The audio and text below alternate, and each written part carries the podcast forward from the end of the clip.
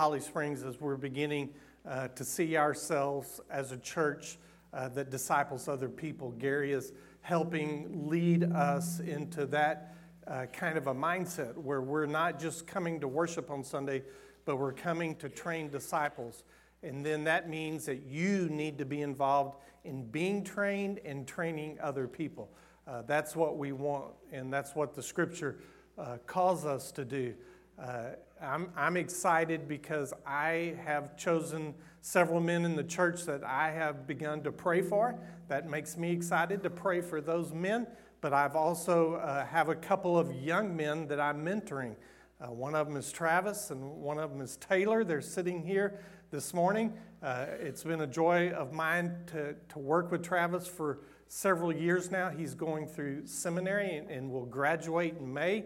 You will have the privilege of hearing Travis uh, speak to you at least on a Wednesday night and probably also on a Sunday morning. Not only does he need to do that uh, to graduate, but then I get to watch him do that, and I get to grade him, so that's kind of fun for me.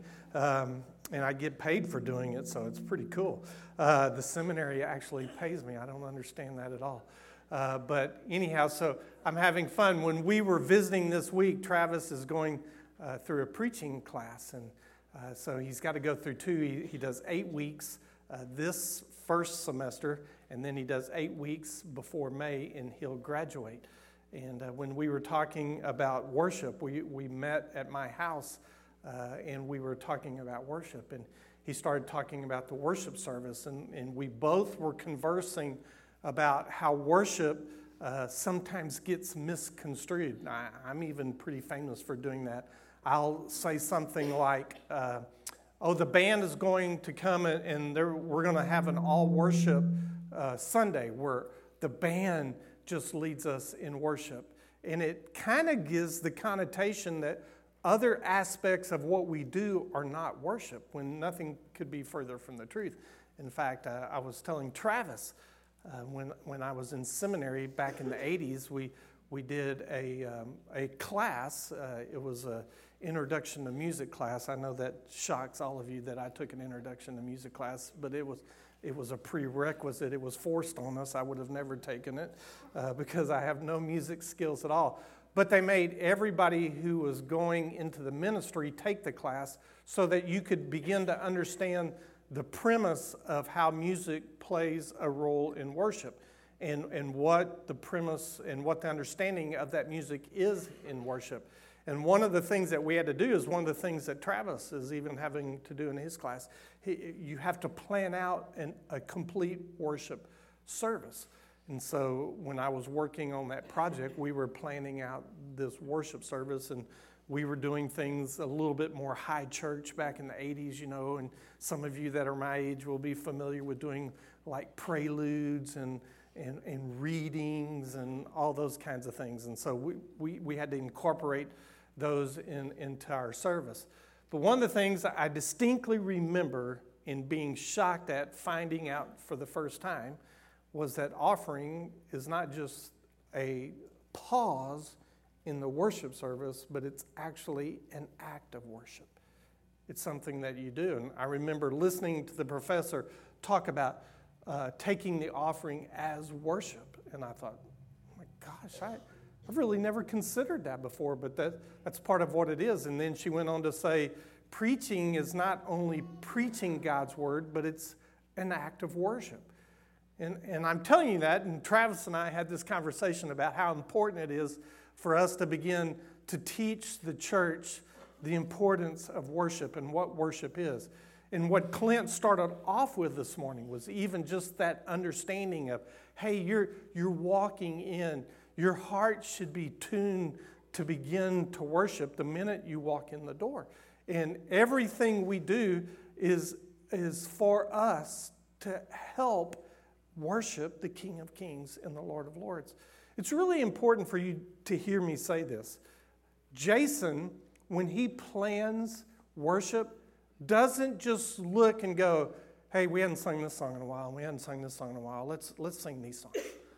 What Jason wants to know is, is what am I preaching on? What are we going to worship on when we look at God's Word? And, and where is the church right now in, in its heart and its desire with missions and discipleship and other things like that? And so as he begins to look uh, for what we will worship with in music that morning, he diligently puts forth effort to make sure that we are all being tuned the right way. Uh, it's such an important thing. And if you look through Scripture, you'll see even where it talks about in the Psalms and different places about how when you worship, there, your heart should be guided toward God.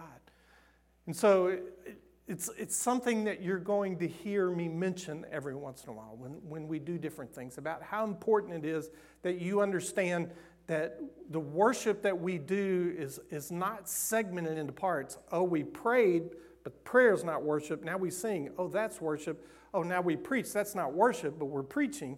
That's not true. Uh, we prayed. We prayed to the God who loves us. That's worship. Then, then we sang, and we sang to the God who gives us grace and mercy. That's worship. And then we gave our offering, and we gave our offering to the God who has given us everything. That's worship. And now we open His Word, and we study His Word, and we look at His Word, because He is the provider of all good gifts and all things that we need to know to help us be better followers of Him. And that's worship. And in just a few minutes, we'll close out the worship service while we worship through the chance for you to have your hearts answer what the Holy Spirit has shared with you through worship this morning. That's what we're doing here this morning. That's why you came. That's why it's important to be part of a community that worships God. It's interesting this morning because this morning we're going to talk about solitude. We're going to talk about being by yourself and taking the time to, to be by yourself and to talk to God by yourself. But that all has to take place along with the opportunity that you place yourself in community to worship also. So let's look here at the Scripture as we talk about disciplines of a disciple. We've been doing this for several weeks. Gary kind of led us off, and Clint has shared a couple of times too, and now I'm getting to share for the second time after a wonderful hunting trip last weekend. Somebody asked me if I shot Bambi, and I said, no, I did not shoot Bambi, but I did shoot Porky the pig. He was there, and I got him, and I have proof. So um, anyhow, it was a great weekend, but I appreciate the fact that those guys cover for me, and they cover so well. Now it's my great joy to share with you what the Lord has laid on my heart about solitude. Uh, as we have kind of gone into these disciplines, we've talked about some inward disciplines. We've talked about prayer and, and Bible study and fasting and things that you kind of take inward with you. And, and now we're kind of looking outward at, at some things. And in, in a while, uh, in the next few Sundays, we'll look at some corporate things that we do together. In fact, corporately, we worship together, and we'll talk about that. And corporately, we even confess together, and we'll talk about that. But as we looked at the outward things, we talked about simplicity, and then we, we talked uh, uh, about how we can do different things in our life to make sure that outwardly we're focused correctly. And one of those is solitude, is how we spend time alone with God, how, how important it is for us. Next week, we're going to talk about submission. And, and the minute I say the word submission, bells go off and, and whistles blow in your mind. And people go, oh my gosh, we don't want to go there. We don't want to talk about submission. Nobody likes to talk about submission. But I, I was even, as I was preparing for this morning, I, I thought about putting solitude and submission together. And as I, I looked at it, I just could not bring myself to the place where I could not give submission a, a whole Sunday of what I want to share with you and the importance of submission and how it means you lay your ego at the altar. That's what it takes to be submissive. And I, I really am so excited about next week uh, that I, I hope you will be back to listen to what the Lord has to share with all of us about the importance of submission. But this morning is important too. This morning, I want to share with you about how God has laid it within Scripture and shown to us over and over again how important it is for us to take personal time in solitude. Now, all this is based on, on the verse Second Timothy one seven, where it says, God did not give us a spirit of timidity, but he gave us a spirit of power and of love and of self-discipline. So how do we take that love and that power and put it into self-discipline, where we learn to be disciplined in the things we do? Now, I, w- I want to share uh, just at the very beginning this morning that being disciplined in life is, is for a purpose, and that purpose is to achieve a greater good. The purpose of discipline, listen to me, the purpose of discipline is not to be disciplined, but to become free. Do you understand that? Because the discipline comes in freedom, not in the disciplines. In other words, if you focus only on discipline, which a lot of people do, and a lot of people rant and rave about is how disciplined they are, then you've missed out on the purpose of why you want to be disciplined. Because you want to be disciplined to achieve freedom. Discipline leads you to an answer, and that answer is Jesus Christ. That's what discipline does for you. Now, um, I did something that I don't very often do, but I brought my golf club to church. Um, I very seldom do that. But this is my driver, and I, I want to explain to you what I mean by uh, the struggle of being focused on discipline.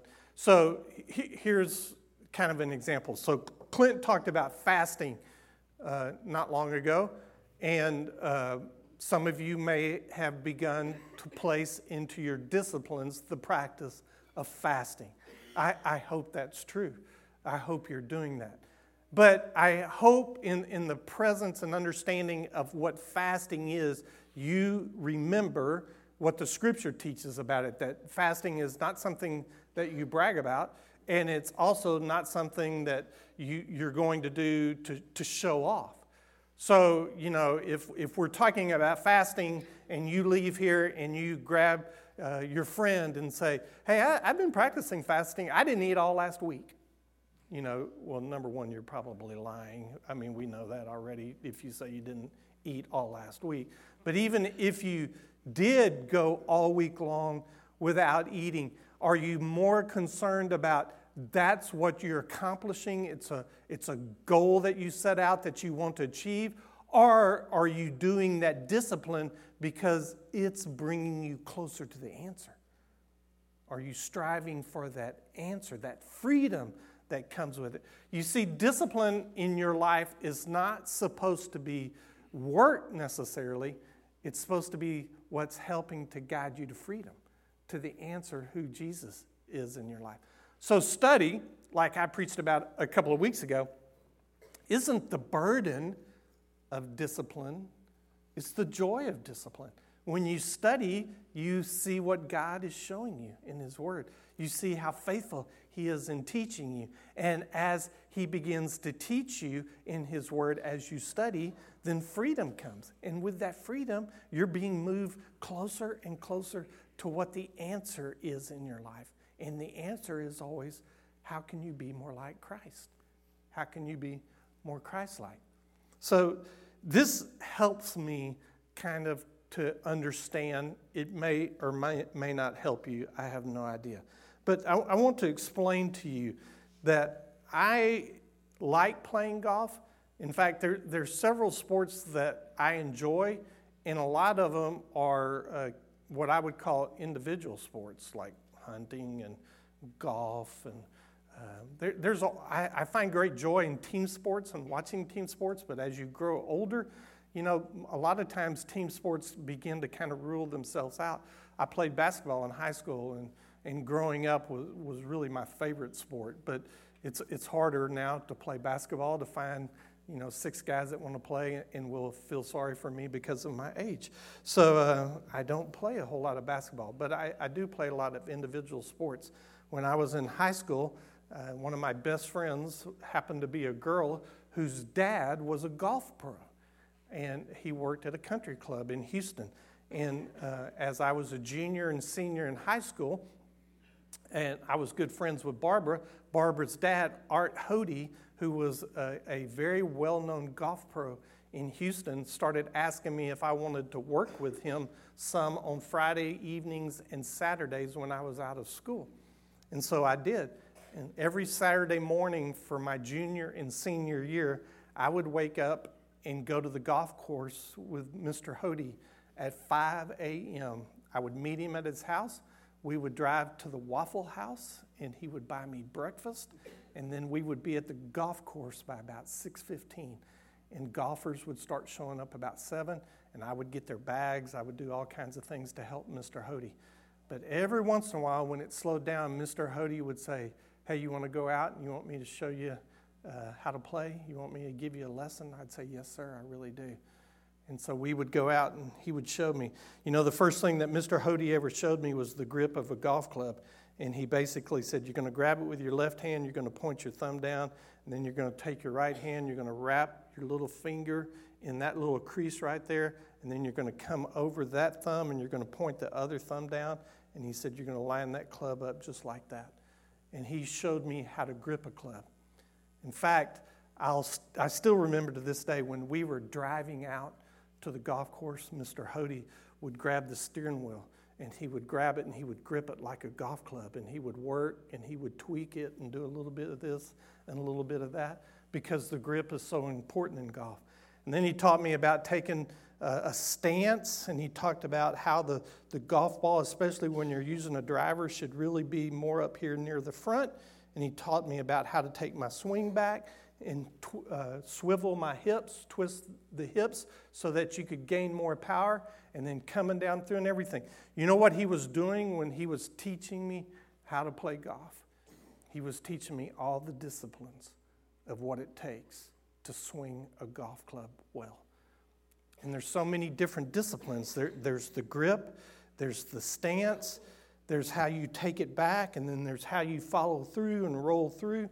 All the different things that he taught me about playing golf are the disciplines of what it takes to make a really good swing. Now here, watch this. This is what I'm trying to convey to you about when you get locked up in the disciplines. You know this if you play sports or do anything else that takes multiple disciplines like a golf swing does. All these multiple disciplines take place here. And when you get ready to swing, if you do this, if you go, okay, how's my grip? Okay, how's my backswing? Okay, how's my hips? And how's my coming through and all that kind of stuff? If you do that, you're going to look like a goofball when you hit it. Because your mind is just spinning with, am I doing this right? Am I doing this right? And am I doing this right? And you, and you just get totally out of control. So what you do, think about it. What you do is you go to the golf range and you practice. You practice your stance, you practice your take, take back, you practice hitting the ball, and you practice and practice. But when you go out to finally get to play the game, you don't want to think about all that stuff. You know what you want here? You want freedom. You just want the freedom to make a good golf swing. And so when you take it back and then you hit the ball and it happens to go, in my case, about one hundred fifty yards down the fairway. That's funny if you know anything about golf because it's supposed to go about three hundred yards down the fairway. But if you do it, then you're in complete freedom and you've moved closer to the answer. That's what I'm trying to help you to understand about the disciplines that, that we share with you. Don't get locked up in the discipline of like solitude today. We're, we're going to talk about solitude. Well, don't get locked up in, well, you know, Bobby said that we're supposed to spend time alone, so, you know, I'm going to spend the next three days just by myself, completely away from everybody. Well, maybe that's what you're supposed to do. But the key question should be, are you doing that because it's providing you the freedom to be closer as you draw near to Christ? So let's look at some things. Inward solitude has outward manifestations. So if, if you begin to practice solitude, you're, you're going to have these outward manifestations. And you know what the greatest manifestation of being quiet is? You get to hear Jesus better. But think about a conversation. You know, Laura and I, I mean, we, we converse all the time. But as I grow older, the more I realize that she talks and sometimes I just don't listen or hear. And part of it's my age and part of it's my hearing, but part of it's because I'm not tuned in. In fact, we've begun a new practice at our house, and we're not perfect at it yet, but the new practice is this. When she's talking to me, she has to say, Bobby, and I have to look at her. And that helps. It really does, because when she says, Bobby, and I look at her, then she goes, did you know that we're doing this later on today or something like that? And I go, oh, okay, yeah, no, I did not know that we were doing that. But that's the quietness and the focus. Well, that's what solitude does for you. It brings you quietness and focus. And the purpose of that is so that you can tune into what Jesus is saying to you. Now, you don't have to be a Bible scholar to know that Jesus spent a whole lot of time alone. In fact, I, I wrote these down. We're not going to look at every verse, but you can, to, if you want to write these down in your notes, you can, but listen to me. He spent forty days in the desert when he started his ministry all by himself, and that's in Matthew four, one through eleven. He spent the night alone before he chose the twelve disciples. Before he ever chose his disciples, he went off by himself. That's in Luke six twelve. When he heard of the death of John the Baptist, he went to be by himself. That's in Matthew fourteen thirteen. After feeding the five thousand with all those people around, he said, I need to go away and be by myself. And that's in Matthew fourteen twenty-three. After a mission trip that Jesus went on, he took his disciples and they went to a lonely place. That's in quotes. That's what the scripture calls it. They went off to a lonely place. That's in Mark six thirty-one. Over and over and over again, you find Jesus by himself. In fact, if you remember, right before he was crucified, listen to what it says in Luke twenty-two, verse thirty-nine. Jesus went out as usual to the Mount of Olives, and his disciples followed him. And on reaching that place, he said to them, pray that you will not fall into temptation. And then verse forty-one of Luke twenty-two says this, he withdrew about a stone's throw beyond them, and he knelt down and prayed. And he said, Father, if you are willing to take this cup from me, yet not my will, but yours be done. So Jesus, even as he was getting ready to head toward his crucifixion, and even as he was surrounded by his disciples, he went off to be by himself and spend some time alone, just talking to his Father. That's what solitude is. It's all throughout Scripture.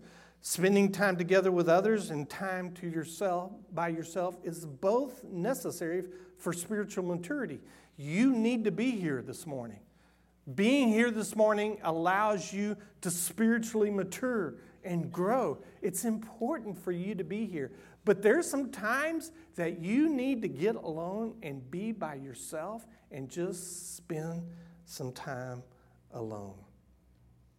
We need to be quick to listen and slow to speak. Travis and I were talking about that the other day. I, I, I feel... Uh, Like sooner or later, we need to just go through the book of James here, and I think we will do that.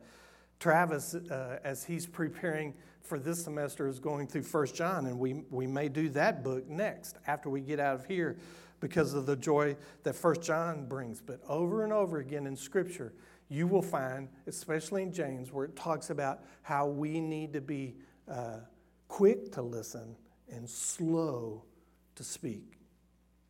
Hey, have you ever looked at this?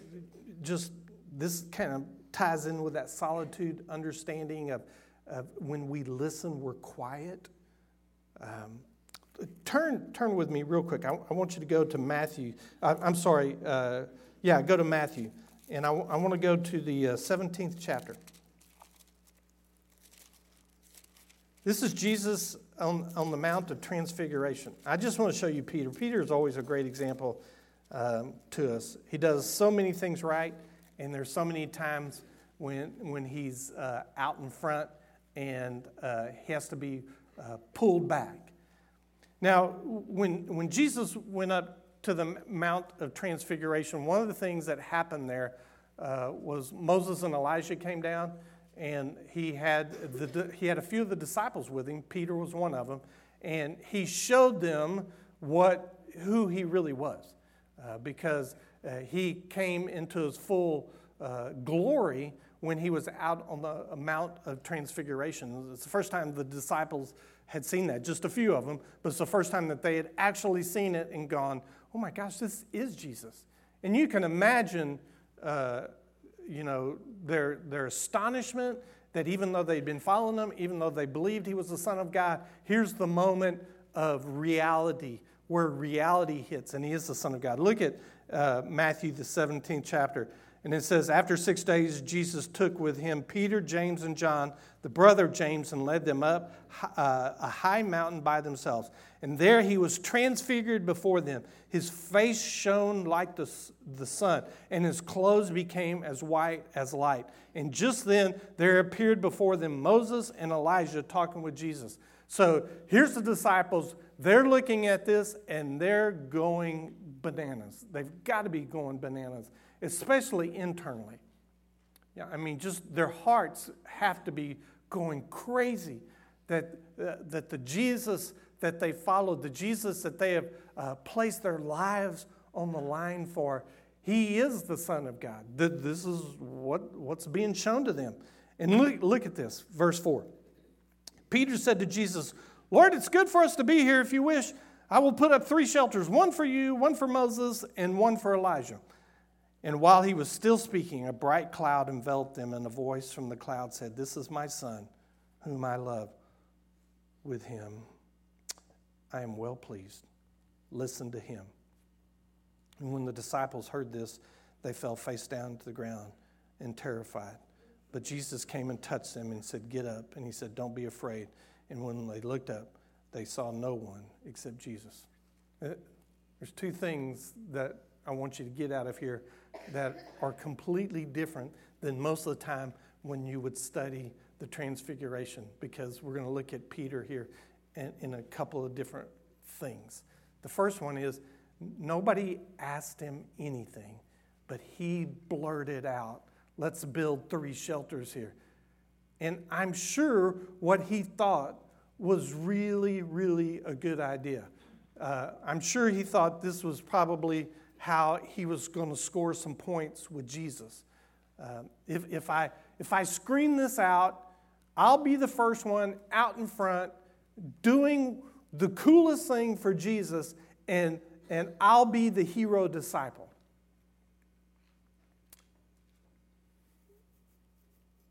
But the understanding here, when, when you read about the Transfiguration, is that Jesus brought him up to show him who he was. And wasn't looking for any cheerleading, uh, wasn't looking for anybody uh, to go crazy, to build some big monuments or anything. He just wanted them to see him in his full glory. Now here's the other fascinating thing that if you really dig deep into this, you'll catch. Jesus never answered him.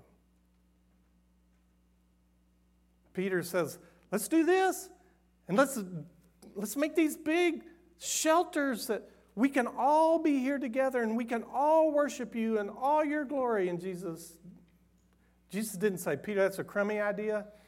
He didn't say, hey, Peter, you're the only one who got it, bingo, you're the winner. Peter just moved on because Jesus didn't answer him. And then Jesus, in all his glory, frightened them, because all of a sudden Moses and Elijah are gone and they're all just sitting there, and Jesus comes over to him, and he doesn't answer what Peter wants, but he comes up to Peter and says, hey, don't be afraid. There's really no reason for you to be afraid. You see, that that's part of what I want you to grab out of solitude. When you come to solitude, it's not really always, in fact, I don't think it's very often about you talking to Jesus. It's more about you just listening. And that's really a very hard thing for us to do. We're, we're not very good listeners. And one of the reasons we're not very good listeners is because it's difficult for us to spend time. And it's way more difficult now than it's ever been. I mean, you guys are all aware of how much uh, technology has invaded our lives. You know, I, uh, you know, I was out hunting last weekend, and uh, one of the favorite things that I like to do when I hunt is just go out and sit in the stand and do absolutely nothing. And when we were getting ready to go one afternoon and go out and hunt, uh, Evan turned to me and said, "Hey, Dad, are you taking your phone with you so in case I see something I can text you?" And I said, "No, I'm not. And if you see something, you can just tell me when you get back, because I just want to be sitting out there and not worrying about, oh my gosh, I just got a text, or I don't want that. I want those few hours just to sit by myself." And, you know, always a lot of hunting to me is hunting, but even more hunting to me is that opportunity to find just a chance to be quiet and for my mind to be open to what God says to me. I know that's crazy. You know, you don't have to do it that way. You don't have to have a two seventy sitting in the in a chair with you, you know, with binoculars. But that's how I choose to do it. In, in fact, I, I have to tell you this story. I was hunting, and I'd gone to the deepest, darkest corner of, of the the, uh, the land that we hunt on. The the, the fence uh, that borders the property was probably somewhere around where uh, the baseball field starts out there. And so I was sitting in a stand right here, and there was a feeder right there.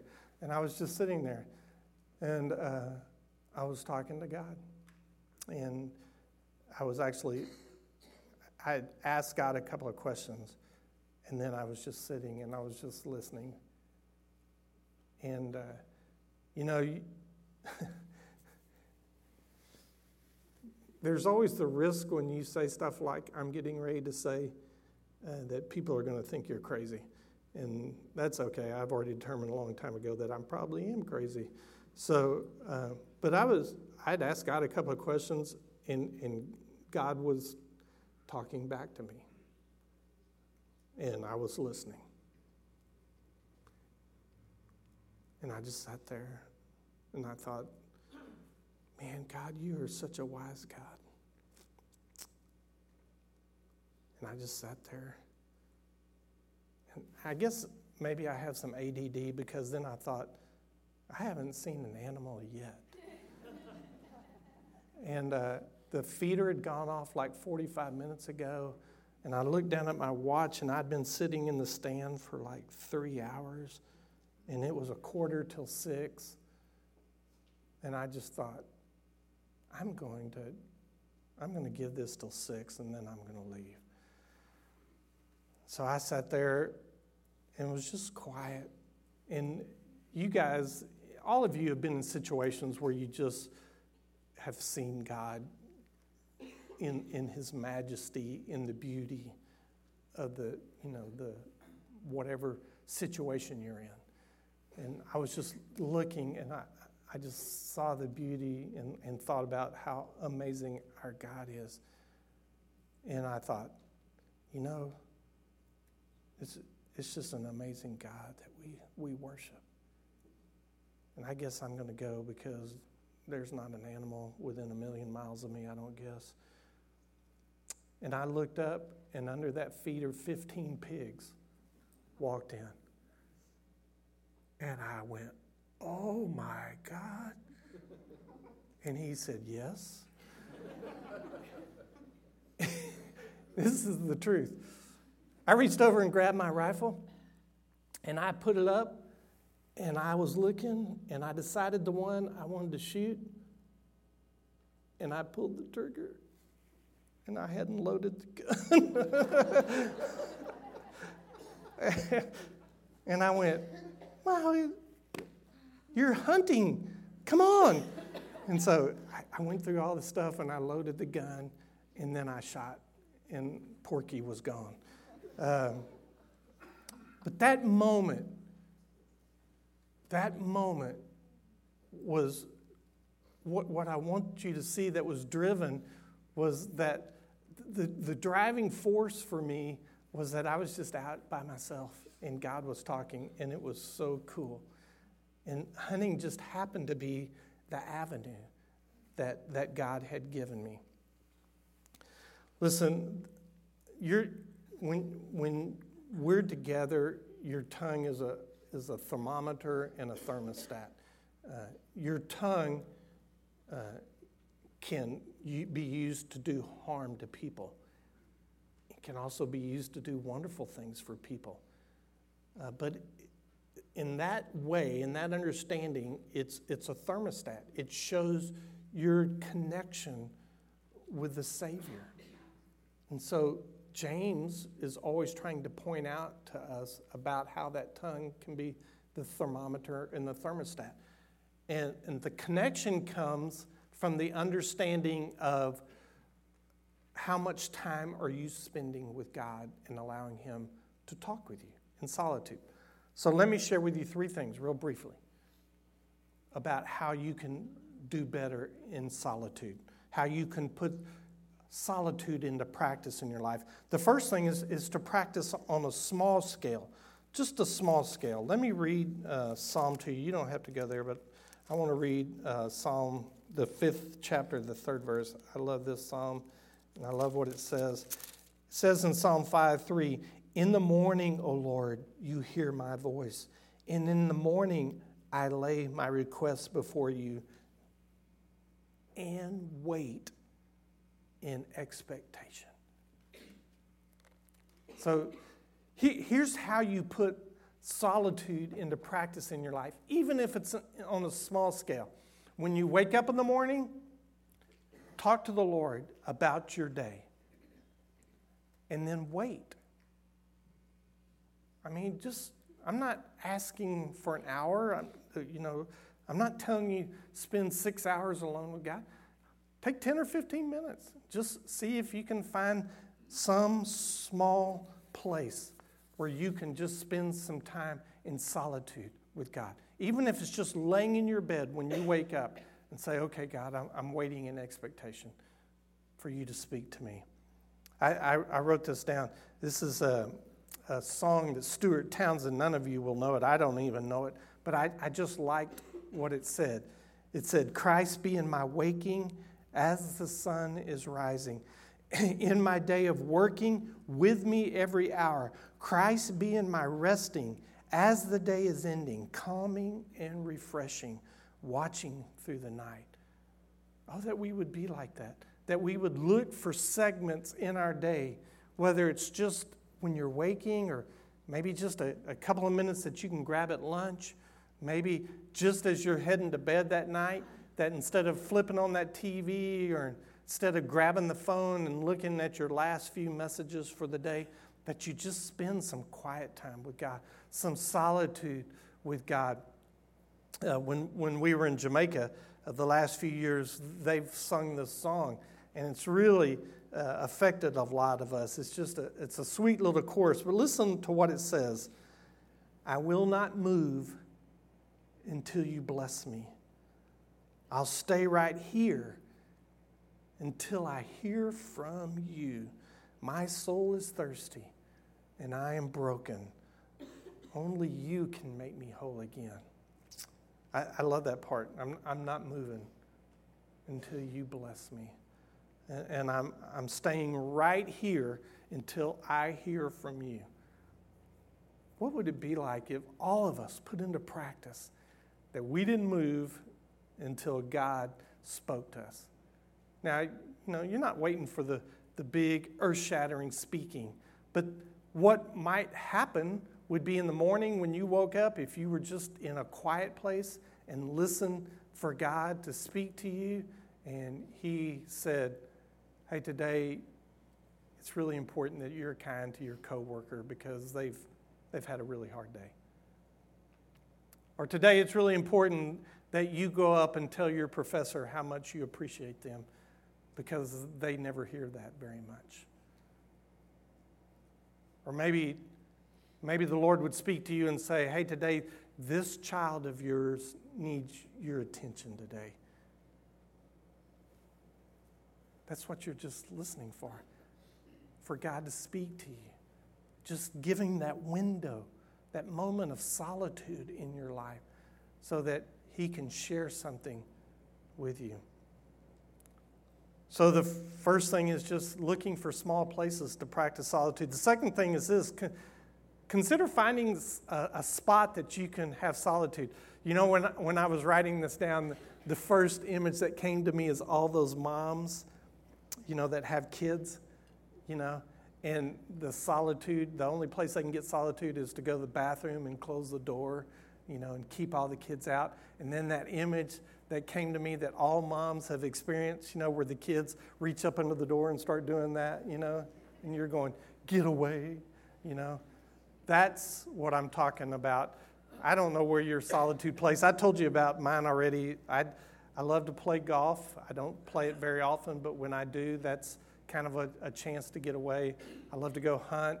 Uh, fishing is a great one. I know I'm talking about lots of guys stuff now.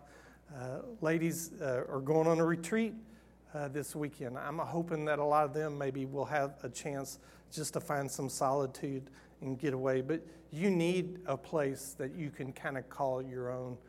Um, you know, I try to be out every Sunday morning visiting and talking and, and sharing with people, but about, usually about, oh, nine thirty, nine forty-five, I go to my office and I close the door.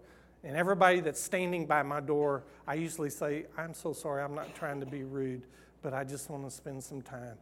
And what I do is just spend some time looking over what I'm going to share with you again, but then trying to listen to see if God put something on my heart that he really wants me to share with you.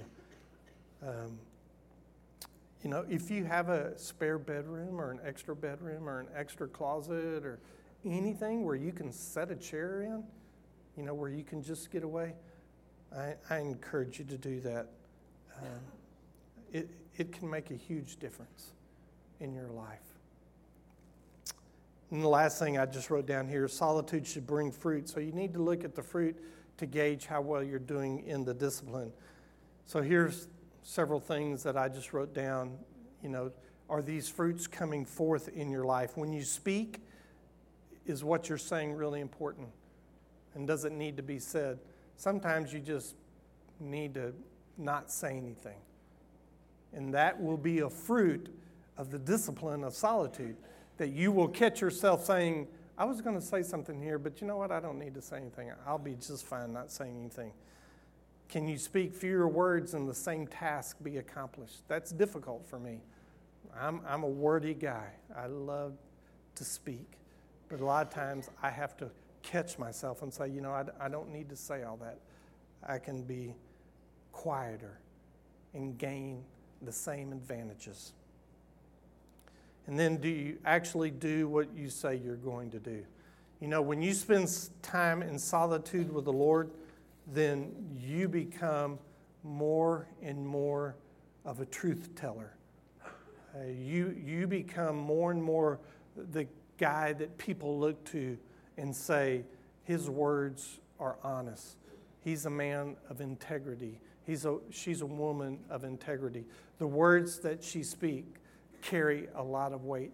Have you ever noticed that before? It's usually the quietest people uh, that carry the most weight. Because when they speak, everybody goes, they just kind of lean in and they start listening.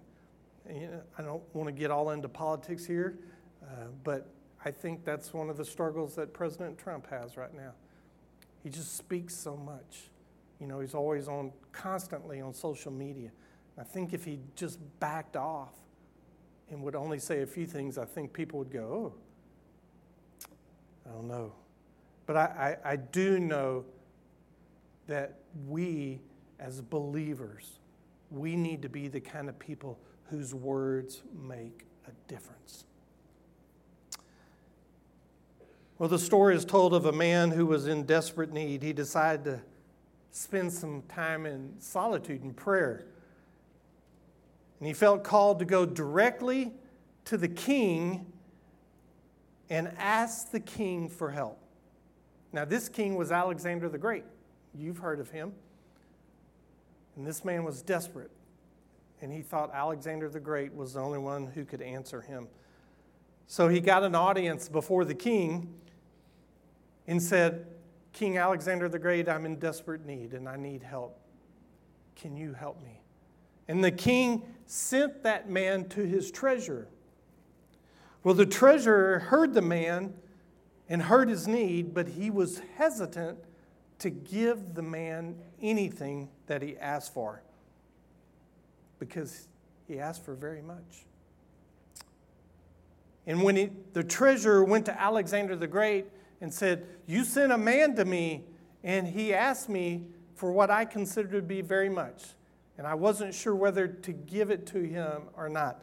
This is what Alexander the Great replied. He said this, "Give him what he needs. He treated me like a king. And because he treated me like a king when he was asking me, I'm going to treat him like a king when I give to him." Listen, when we're in solitude and we go before the King of Kings and the Lord of Lords and we treat him exactly as he is and who he is, you know what's going to happen? Your request for things that you don't really need are going to come down and down and down. And what you're going to request for are things that you're really pretty desperate about.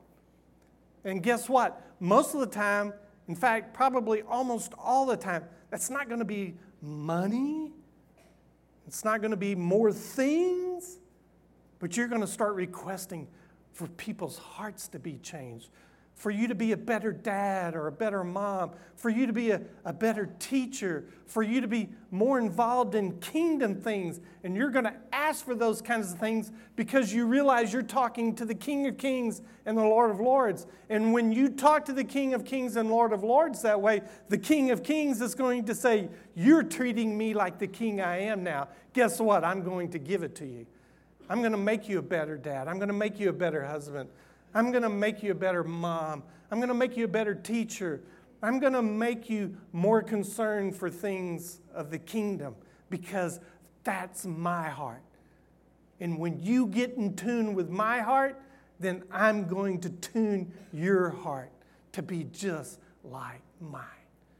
And the only way that will ever happen is if we get quiet before the King of Kings and the Lord of Lords and we listen to him speak to us.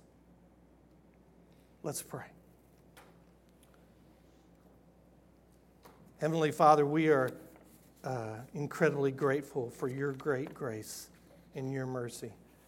And Father, it's amazing that we consider ourselves to be incredibly busy people. But Father, that busyness doesn't have anything to do so much of the time with serving you well. So, Father, we would pray that you would place our hearts with your heart. Father, that you would teach us, just like Jesus was and did, to find places where we can be alone and where we can listen to your still small voice. Father, we ask that you would place us in situations where we can remove all the distractions that are in our life. Father, help us to look for places where we can be alone with you. God, we want to be disciplined people, but we want to be disciplined people because in that discipline comes freedom. And in that freedom, we move toward the answer. And Father, we know that the answer is to be more like you. God, as we move into another act of worship this morning, Father, as, as we just begin Uh, to, to see what the Holy Spirit is saying to our hearts this morning. Would you open our hearts to what you would want us to hear, even this morning, as we worship you corporately and as a community. We pray all those things in Jesus' name. Amen. In just a few moments, Jason and this wonderful band is going to lead us again as we worship and continue in worship. And as we continue in worship, we're moving to a part of the worship where you have a chance to respond. Now, you can respond exactly where you are. Uh, the Lord is where you are, and you can talk to Him directly where you are. Maybe the Lord has placed something on your heart this morning, and you just want to talk to Him. You can do that where you are.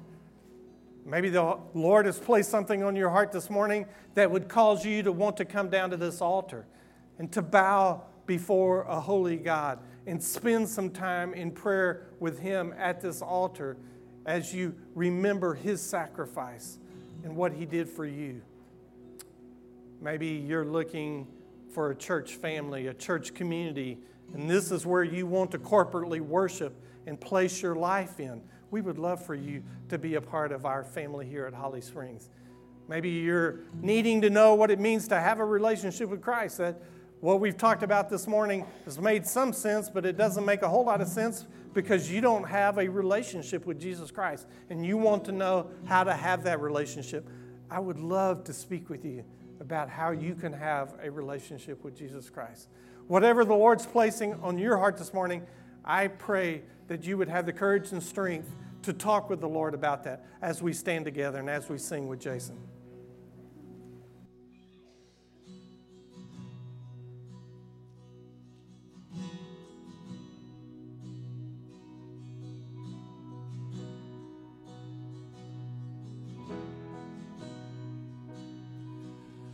Lord, I come, oh, I confess, bowing here, I find my rest.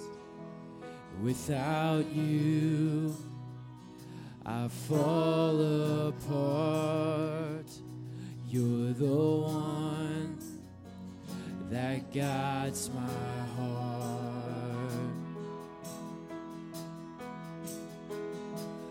Lord, I need you, oh, I need you, every hour I need you, my one defense, my righteousness, oh God, how I need you.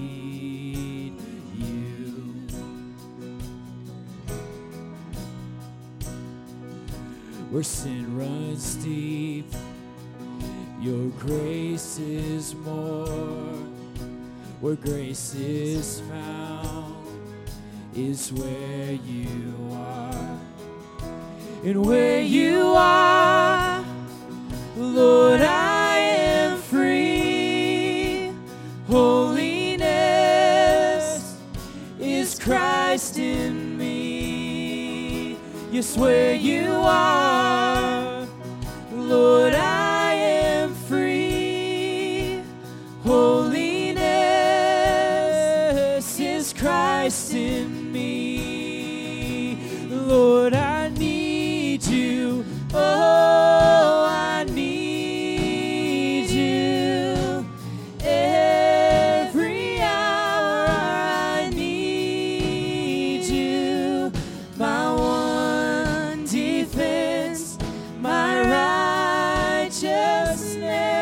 oh God, how I need you. So teach my song to rise to you.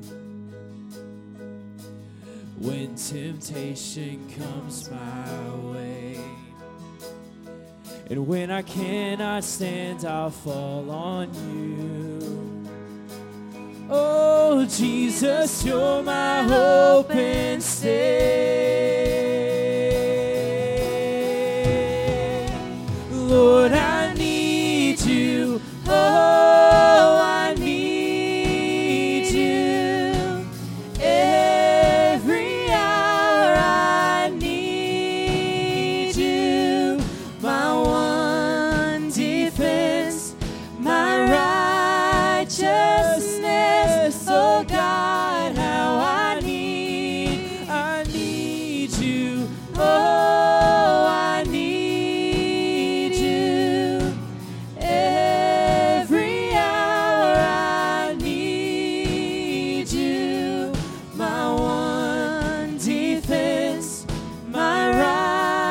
shelter.